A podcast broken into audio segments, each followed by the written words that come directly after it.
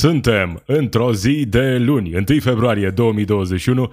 Eu sunt Marisioane, acesta este Pod Zilnic, un podcast despre știrile zilei dintr-o perspectivă independentă. Stai cu mine, vorbim despre ce ni se întâmplă și căutăm soluții pentru problemele cu care ne confruntăm. Astăzi despre nevoia de reformare a Bisericii Ortodoxe, asta în urma incidentului în care un bebeluș și-a pierdut viața după ce a fost botezat conform tradiției. După incendiul de la Matei Balș, Vlad Voiculescu se contrează cu PSD în timp ce AUR profită de acest moment pentru a mai câștiga câteva procente în sondaje. Țara arde, iar Claus Iohannis merge la schimb, a fost lovitură de stat în Myanmar, iar în Rusia au continuat protestele pro-Navalnei și împotriva lui Putin. Acestea sunt doar câteva dintre subiectele de astăzi. Podzilnic. News and commentary from a progressive perspective. Începem cu acest subiect. Un caz șocant. Nu e prima dată când se întâmplă acest lucru, dar rămâne la fel de șocant de fiecare dată când vedem un astfel de incident. Un bebeluș a fost transportat ieri cu stop cardiorespirator la urgențe în Suceava, imediat după ce a fost botezat în Cristelnița. Bebelușul a fost scufundat cu totul în apă de preot, a înghițit foarte multă apă și a fost imediat apoi transportat la urgențe. Vestea de astăzi este că acest bebeluș de șase săptămâni, înecat ieri la botezul organizat la o biserică din cartierul Zamca, din Suceava, a murit în această dimineață, în jurul orei 6, la Spitalul Județean Suceava. Copilul a înghițit foarte multă apă și a fost resuscitat de medicii de pe ambulanța Smurd, ajunsă de urgență la fața locului. Din păcate, a înghițit prea multă apă și a pierdut cunoștința pentru prea mult timp, nu a respirat corect prea mult timp și acest nefericit incident i-a fost fatal. Și trebuie să vorbim în mod serios despre ceea ce se întâmplă cu această tradiție a botezului în cadrul Bisericii Ortodoxe. Biserica Ortodoxă este o instituție, o instituție finanțată inclusiv de statul român. Așadar, trebuie să răspundă pentru această situație. Și nu vorbim doar despre acest caz. Sigur, aici uh, poliția va finaliza la un moment dat ancheta. A fost pus deja uh, sub urmărire penală preotul pentru ucidere din culpă în această situație, dar plecând de la această situație, trebuie să vorbim despre această situație gravă, care nu ține de ieri de azi, nu e primul caz acesta la o simplă căutare pe Google am găsit o grămadă de alte cazuri care poate n-au avut un sfârșit la fel de tragic, dar putea să se întâmple la fel în orice altă situație. O știre din 2011 în care un alt preot era să nece un bebeluș la botez. Norocul a fost că acolo în biserică era cineva care a știut să acorde imediat primul ajutor și nu s-a ajuns la o tragedie, dar situația a fost parcă, nu știu, pusă în oglindă imaginile sunt prea dure ca să le vedem pe cele din 2011, unde a fost filmat incidentul cu acest preot, care după incident, pentru că n-a fost uh, la fel de tragic ca acest caz, a spus că nu avea, probabil copilul era bolnav sau părinții nu, au, nu erau pregătiți pentru a face față botezului. Deci nu era vina lui, nu e vina instituției. De asta, pornind de la acest caz absolut șocant, e incredibil de trist ce s-a întâmplat, ca niște părinți care au vrut să-și boteze copilul, născut prematur, copilul avea acum șase săptămâni, trecuse peste acea primă încercare și acum uh, e dus în biserică unde e ucis de un preot. Dar nu vreau să vorbim doar despre acest caz. Vreau să vorbim despre reacția pe care trebuie să o aibă Biserica Ortodoxă în urma acestui caz. Nu vorbim doar despre pedepsirea acestui preot, despre uh, măsurile imediate care pot fi luate. Vorbim despre o schimbare totală în abordare atunci când vorbim despre această tradiție a botezului. L-am văzut pe purtătorul de cuvânt al Patriarhiei spunând că sigur nu trebuia să se întâmple așa ceva, că preoții care au experiență învață cum să facă acest botez și că nu e neapărat obligatoriu în același timp ca bebelușii să fie scufundați cu totul în apă pentru ca botezul să fie considerat unul legitim. Dar asta nu trebuie să rămână la alegerea preoților. Acest lucru trebuie să devină obligatoriu la nivel de țară, pentru că nu trebuie să mai trecem prin astfel de tragedii. Și sigur, au fost atâtea cazuri în care bebelușul s-a necat și și-a revenit imediat repede, pentru că nu s-a ajuns atât de departe. Dar nu trebuie să se mai întâmple lucruri de genul ăsta. Să vezi înregistrarea din 2011 e încă pe internet, pe site-urile de știri, dar nu-ți recomand să o urmărești, pentru că e absolut șocant felul în care un preot alege să boteze un copil. Iar bebelușul care, din păcate, și-a pierdut viața ieri, plângea în timp ce a fost introdus în apă, scufundat acolo în apă de preot pentru a face botezul. E dreptul tău să crezi ce vrei, să ai religia pe care vrei să o ai. Dar în momentul în care pui în pericol viața unor copii cu tradiția ta, acolo trebuie să intervină statul pentru a schimba aceste proceduri, aceste tradiții care, sigur, nu și-a avut locul niciodată, să pui viața unui copil în pericol pentru această tradiție. Mi se pare absolut stupid, șocant și nu trebuie să se mai întâmple. Sigur, ești creștin ortodox și vrei să-ți botezi copilul. E alegerea ta, trăim într-o țară liberă. Și există astăzi o grămadă de preoți care nu fac așa cum a făcut preotul acesta din uh, 2011 cu cazul în care bebelușul a scăpat, sau preotul de ieri, unde bebelușul nu a mai scăpat, nu trebuie să fie scufundați cu totul copiii în apă. E și stupid ca vorbim despre așa ceva în 2021, despre niște preoți care țin atât de mult la tradiția aceasta încât simt ei că, uh, nu știu, nu respectă regulile bisericii, că nu sunt suficient de credincioși dacă nu scufundă copilul cu totul în apă. Iar uh, reprezentantul bisericii spunea uh, într-o intervenție la Antena 3, cred, că există o tehnică, că preoții știu cum să acopere fața copilului.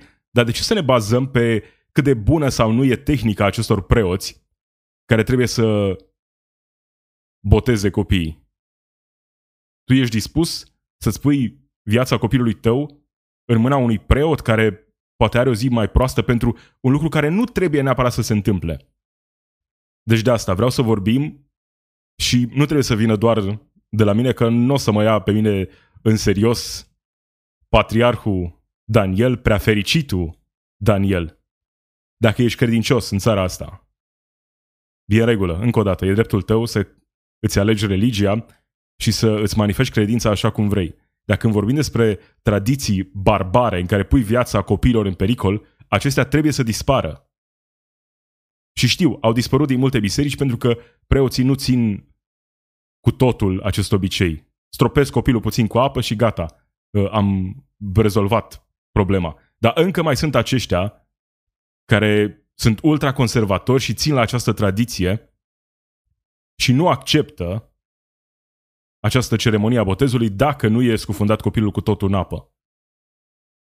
Sigur, părinții n-ar trebui să accepte să-și boteze copiii cu un preot care insistă că acel bebeluș fragil trebuie scufundat cu totul în apă. Dar nu vreau să dăm vina pe părinți în această situație. Vinovat moral e Patriarhul Daniel și Biserica Ortodoxă. Dacă această regulă a botezului în care copii fragili, nou născuți, sunt scufundați în apă cu totul și le este pusă viața în pericol, dacă această tradiție nu e eliminată, patriarhul, Biserica Ortodoxă vor fi responsabili și pentru următoarele cazuri care vor urma.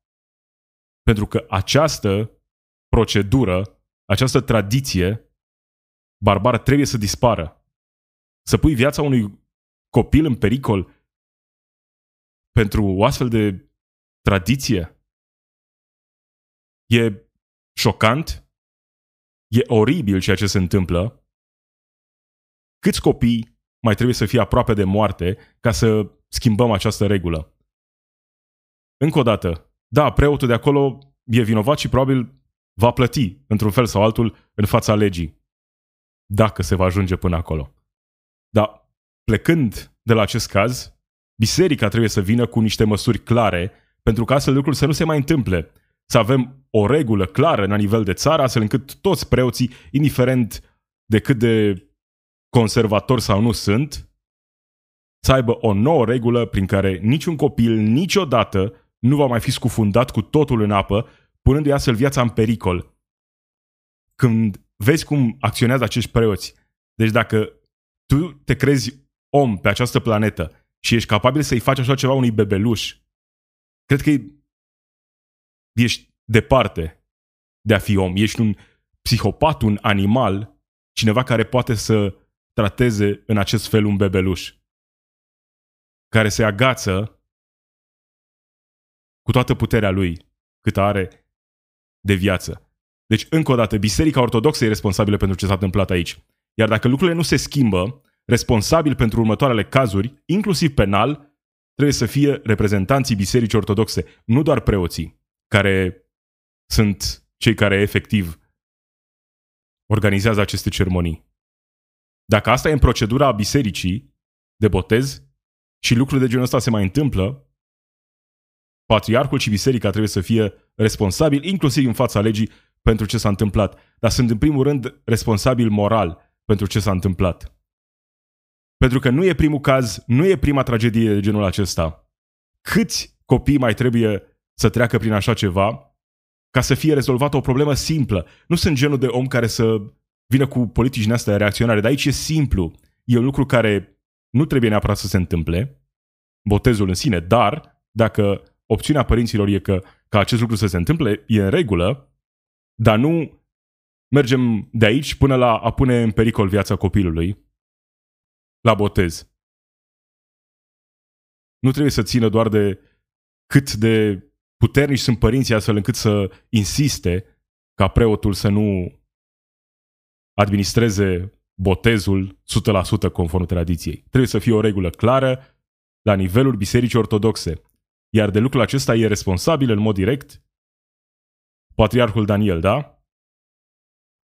Iar dacă ești un creștin ortodox în această țară, trebuie să-ți faci vocea auzită și să nu mai vedem astfel de cazuri în care viața copiilor nou născuți e pusă în pericol de această tradiție, care sigur nu-și mai are locul în această formă în 2021.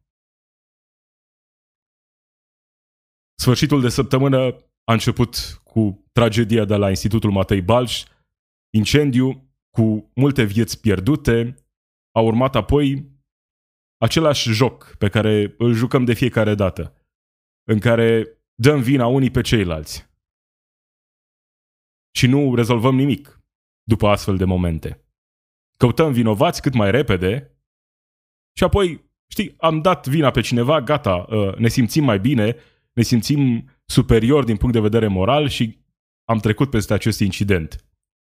Cine speculează cel mai bine acest moment? Evident, ă, AUR, Diana Șoșoacă, care a organizat proteste cu simpatizanții AUR la Ministerul Sănătății, peste tot prin capitală, în acest timp, Vlad Voiculescu se contrează cu PSD, spunând că dacă e o problemă de căldură, de investiții, PSD, Firea sunt responsabili, străinul Cercel, uh, ei sunt responsabili. În timp ce Vlad Voiculescu se ceartă cu PSD, AUR câștigă procente în sondaje.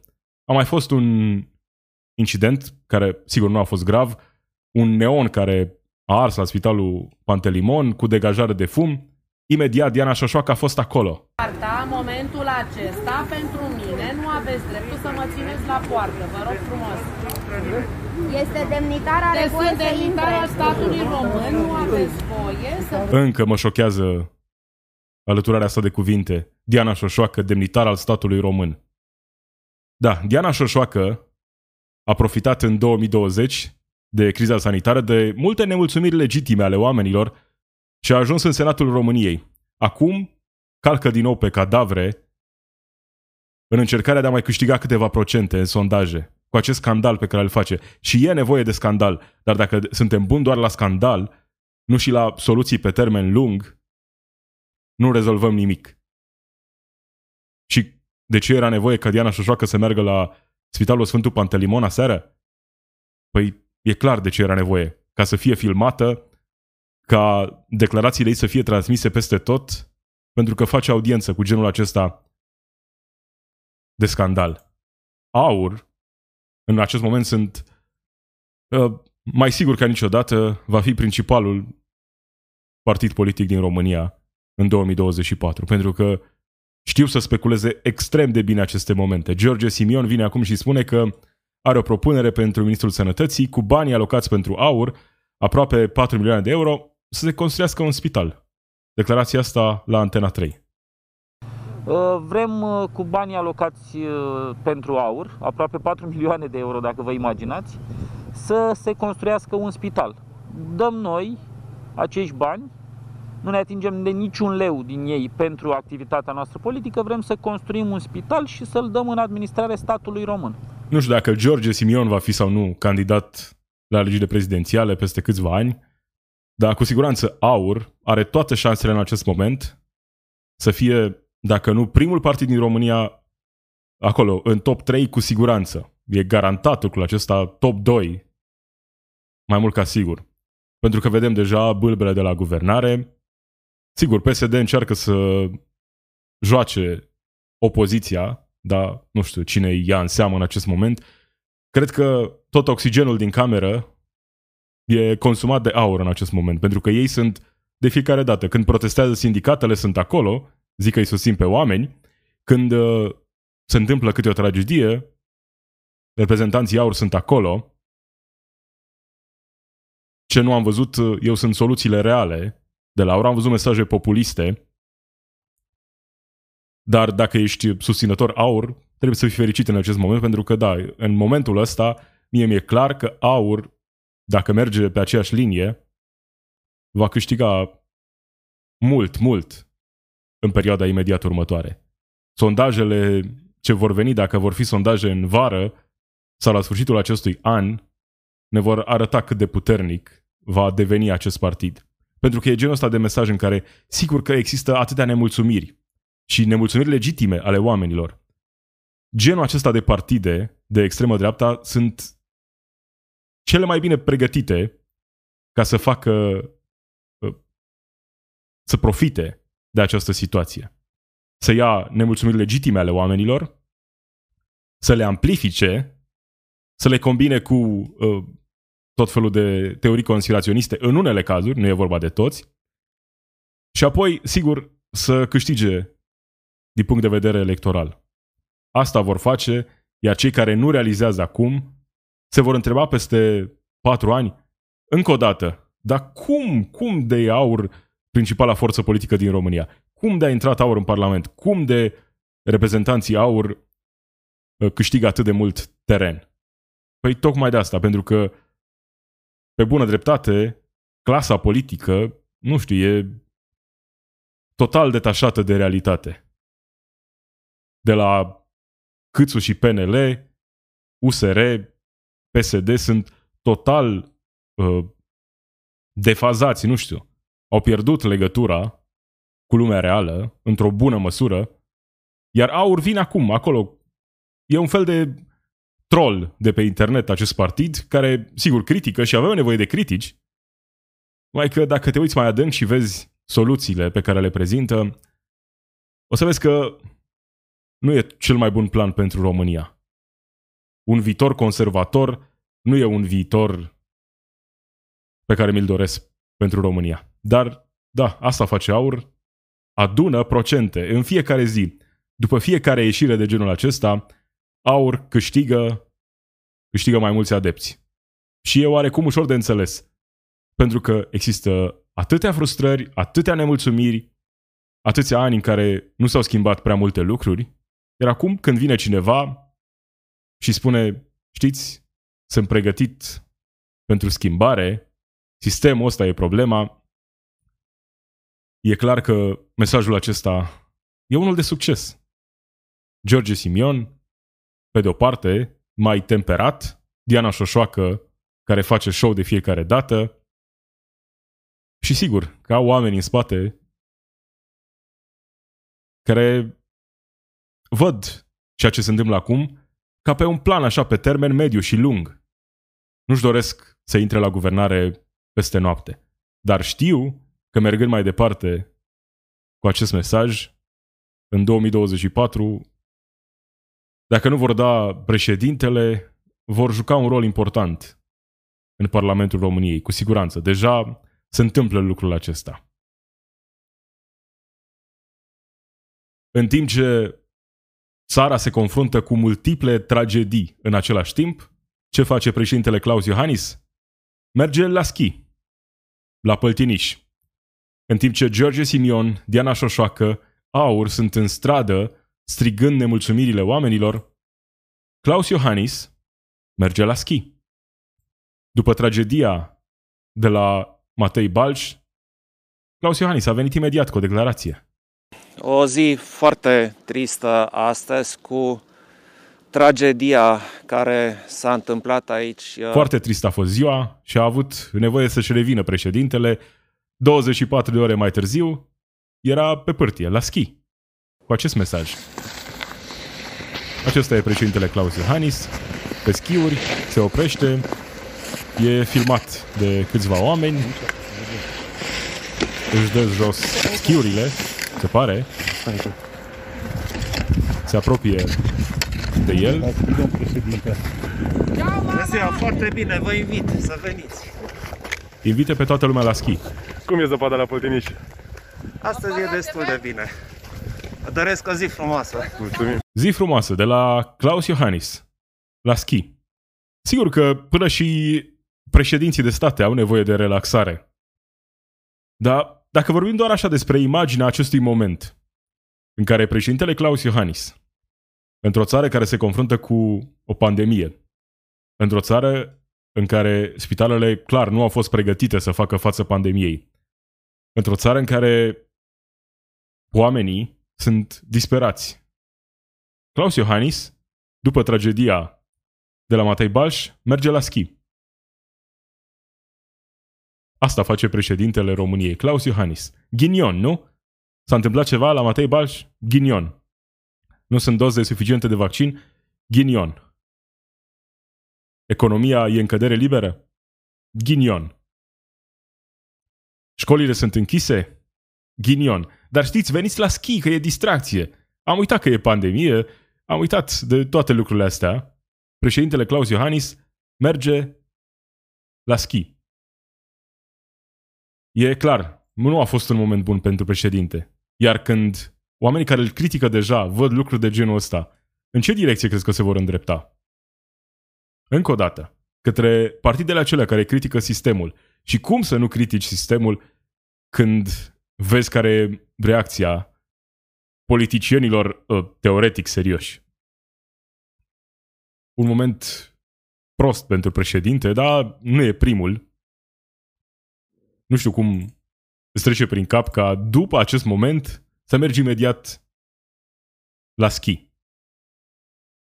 Chiar dacă, nu știu, uh, nu te gândești la aceste lucruri din punct de vedere uh, moral. Gândește așa, ca imagine. Ce imagine asta în care președintele, după încă o tragedie într-un spital din România, merge a doua zi la schi, uh, se distrează acolo pe pârtie și le spune că zăpada e bună, dar ne invită pe toți să mergem acolo. Pentru că știm, uh, toți românii își permit să meargă la schi.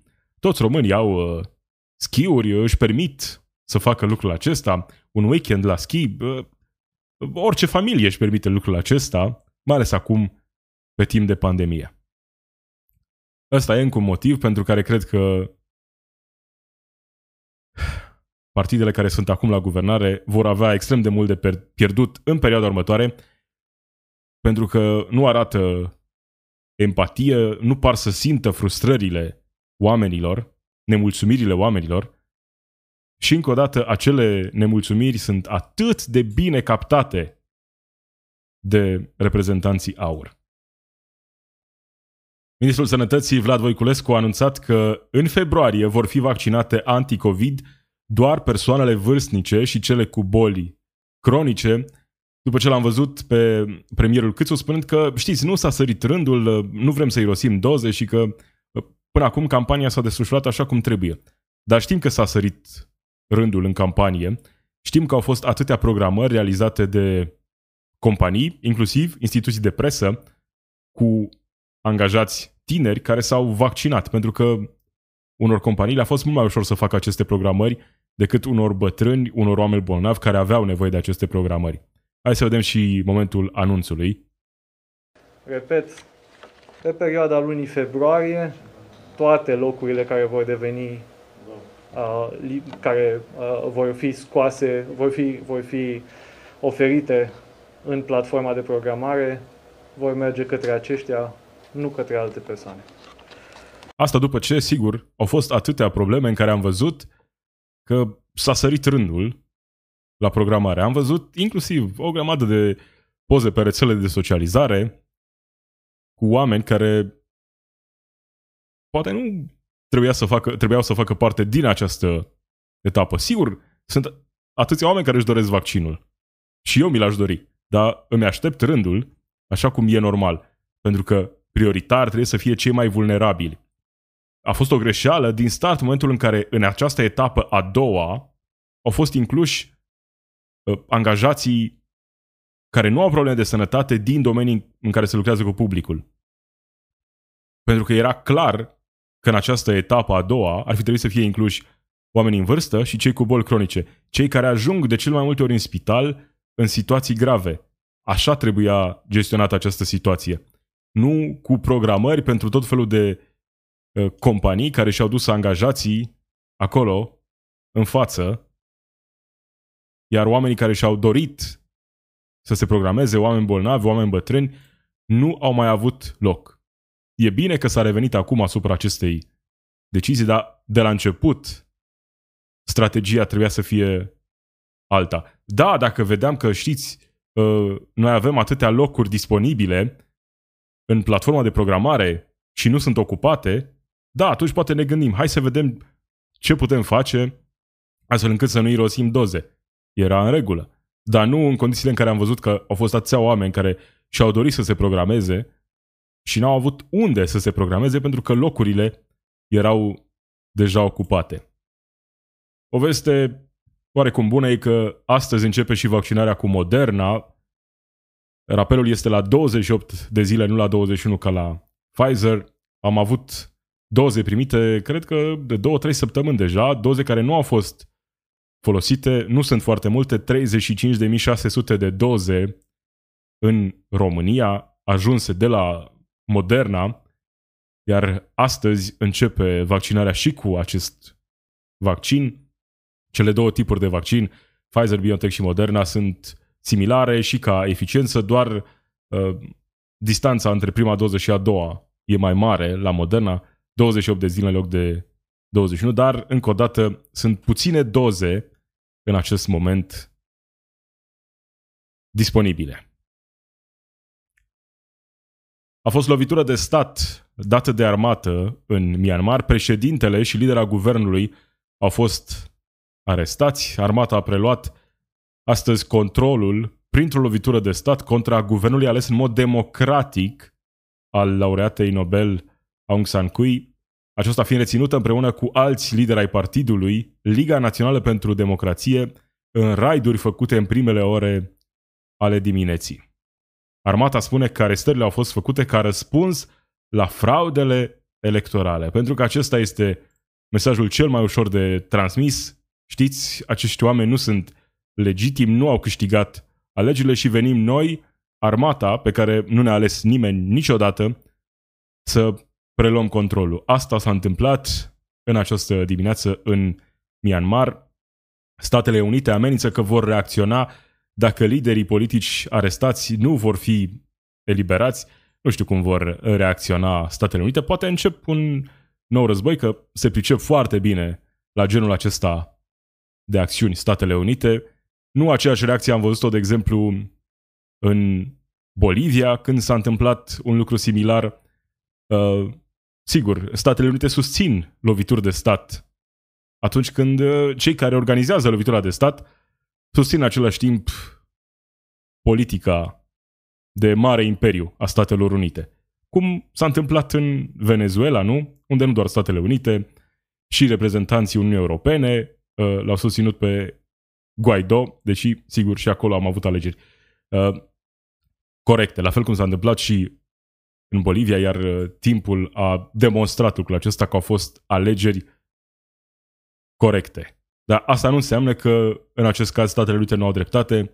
Când armata intervine după niște alegeri democratice, e clar că situația este extrem de gravă. Pentru că poți să fii inclusiv în postura în care nu ești de acord cu partidul care a câștigat alegerile, cu oamenii care sunt la putere, dar alternativa aceasta a unei lovituri de stat a armatei e, nu știu, ultima pe listă. Nici măcar nu ar trebui să fie pe listă acolo ca posibile soluții. În același timp, sunt proteste violente în Rusia, Uniunea Europeană deplânge cele peste 4400 de arestări, cel puțin 60 de jurnaliști au fost arestați după ce susținătorii lui Alexei Navalny au ieșit din nou în stradă, în ciuda avertismentelor din partea poliției, protestele neautorizate au început în estul extrem al țării, la temperaturi cu mult sub 0 grade Celsius, dar au ajuns și în capitala Moscova. Așa arată un protest în Rusia. Zeci, sute de reprezentanți ai forțelor de ordine și, nu știu, 50-60 de oameni care protestează. Sunt înconjurați așa, puternic, de reprezentanții forțelor de ordine. Pentru că asta înseamnă să trăiești într-o țară liberă, în care îți poți exprima nemulțumirile. Dar să nu, să nu te agiți prea tare pentru că sunt acolo forțele de ordine, care niciodată nu vor fi de partea ta. Dacă vorbim despre oameni care lucrează în poliție, în jandarmerie, oameni care pot avea opinii diferite, indiferent de țară. Da, acolo poți să accepti că un om din poliție, un om din jandarmerie e de partea protestului, dar jandarmeria, poliția, ca instituții, vor fi întotdeauna sau aproape întotdeauna de partea celor care au puterea. De prea puține ori de partea oamenilor. Există un uh, subreddit o, care se numește A Normal Day in Russia, o zi normală în Rusia. Aici oamenii postează înregistrări, fotografii de la protestele organizate în această perioadă în Rusia. Uh, mai postează și clipuri amuzante în care reprezentanții ai Imperiului din Star Wars sunt văzuți așa ca apărători al lui Putin. Titlul acestei postări pe Reddit e Putin se pregătește pentru a lupta împotriva protestatarilor. Iar uh, în imagini vedem Stormtroopers și uh, tot felul de Uh, nave ale Imperiului din războiul stelelor. Pentru că asta se întâmplă în Rusia, protestele de stradă sunt foarte multe în această perioadă, oameni nemulțumiți evident de Putin, oameni care îl susțin pe Navalny și care chiar în aceste condiții în care vedem mii de arestări în fiecare zi, încă mai au curajul să iasă în stradă. Din păcate s-ar putea să fie prea puțin, pentru că asta se întâmplă în momentul în care un lider de extremă dreapta sau un lider în general, hai să nu vorbim acum despre ideologii politice, genul acesta de lider, ca Vladimir Putin, care, sigur, beneficiază și de suport popular, că despre asta, dacă ar fi pur și simplu un dictator oarecare, nu ar avea succesul pe care îl are acum. Situația e similară și în Turcia, unde dacă acești lideri nu ar beneficia și de susținere din partea oamenilor, nu ar reuși probabil să rămână la putere atât de mult timp. Dar pentru că prin mesajul lor sunt niște dictatori așa, moderni, varianta 2.0 a dictatorilor, în care știu să-și adapteze mesajul în așa fel încât să beneficieze inclusiv de susținere, susținere populară și apoi când apare câte o voce împotriva lor, să închidă repede gura acelei persoane prin diferite metode, la fel în Rusia, la fel în Turcia și în multe alte locuri din lume. Acesta este pericolul acestor um, dictatori 2.0. Oameni care vin cu un mesaj care prinde, un mesaj populist inițial și apoi fac orice pentru a rămâne la putere. Pentru că genul acesta de lideri, noul curent fascist care câștigă teren peste tot prin lume, se poate folosi de dreptul la liberă exprimare, de democrație. Adică e absolut posibil să ajungă la putere democratic oameni de genul acesta, numai că apoi ajungem în situația în care nu vor mai pleca niciodată de la putere ca răspuns al democrației. Se vor ține de putere cu ghearele și nu vor renunța la ea niciodată. Pentru că întotdeauna vor găsi justificări astfel încât să convingă suficient de mulți oameni că ei sunt, de fapt, apărătorii libertății, ei sunt, de fapt, adevărații patrioți, cei care luptă într-adevăr pentru popor și că cei care îi critică sunt, de fapt, niște trădători. Cuvântul acesta, trădător, a câștigat popularitate în România. Vine mesajul acesta din partea unui, în special din partea unui partid politic care a câștigat teren, AUR. Pentru că dacă vorbești despre trădători, dacă cei care sunt împotriva ta sunt trădători, atunci sigur se justifică tot felul de măsuri drastice împotriva acestor oameni. Trebuie să înțelegem care este pericolul acestor lideri ca Putin, ca Erdogan și ca câțiva oameni politici care sunt acum în ascensiune în România. Pentru că în momentul în care ajung la putere, genul acesta de oameni, e deja posibil să fie prea târziu. Pentru că nu vor mai putea fi cu ușurință dați jos de acolo, de la frâiele puterii. Acesta a fost Podzilnic. Marisioane sunt eu.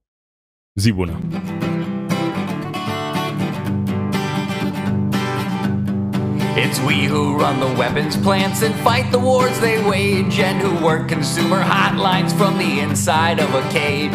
It's we who sweep the stock exchange where it's our lives they trade, but the black bloc makes us strong. Solidarity forever, solidarity solidarity forever for the black bloc makes us strong.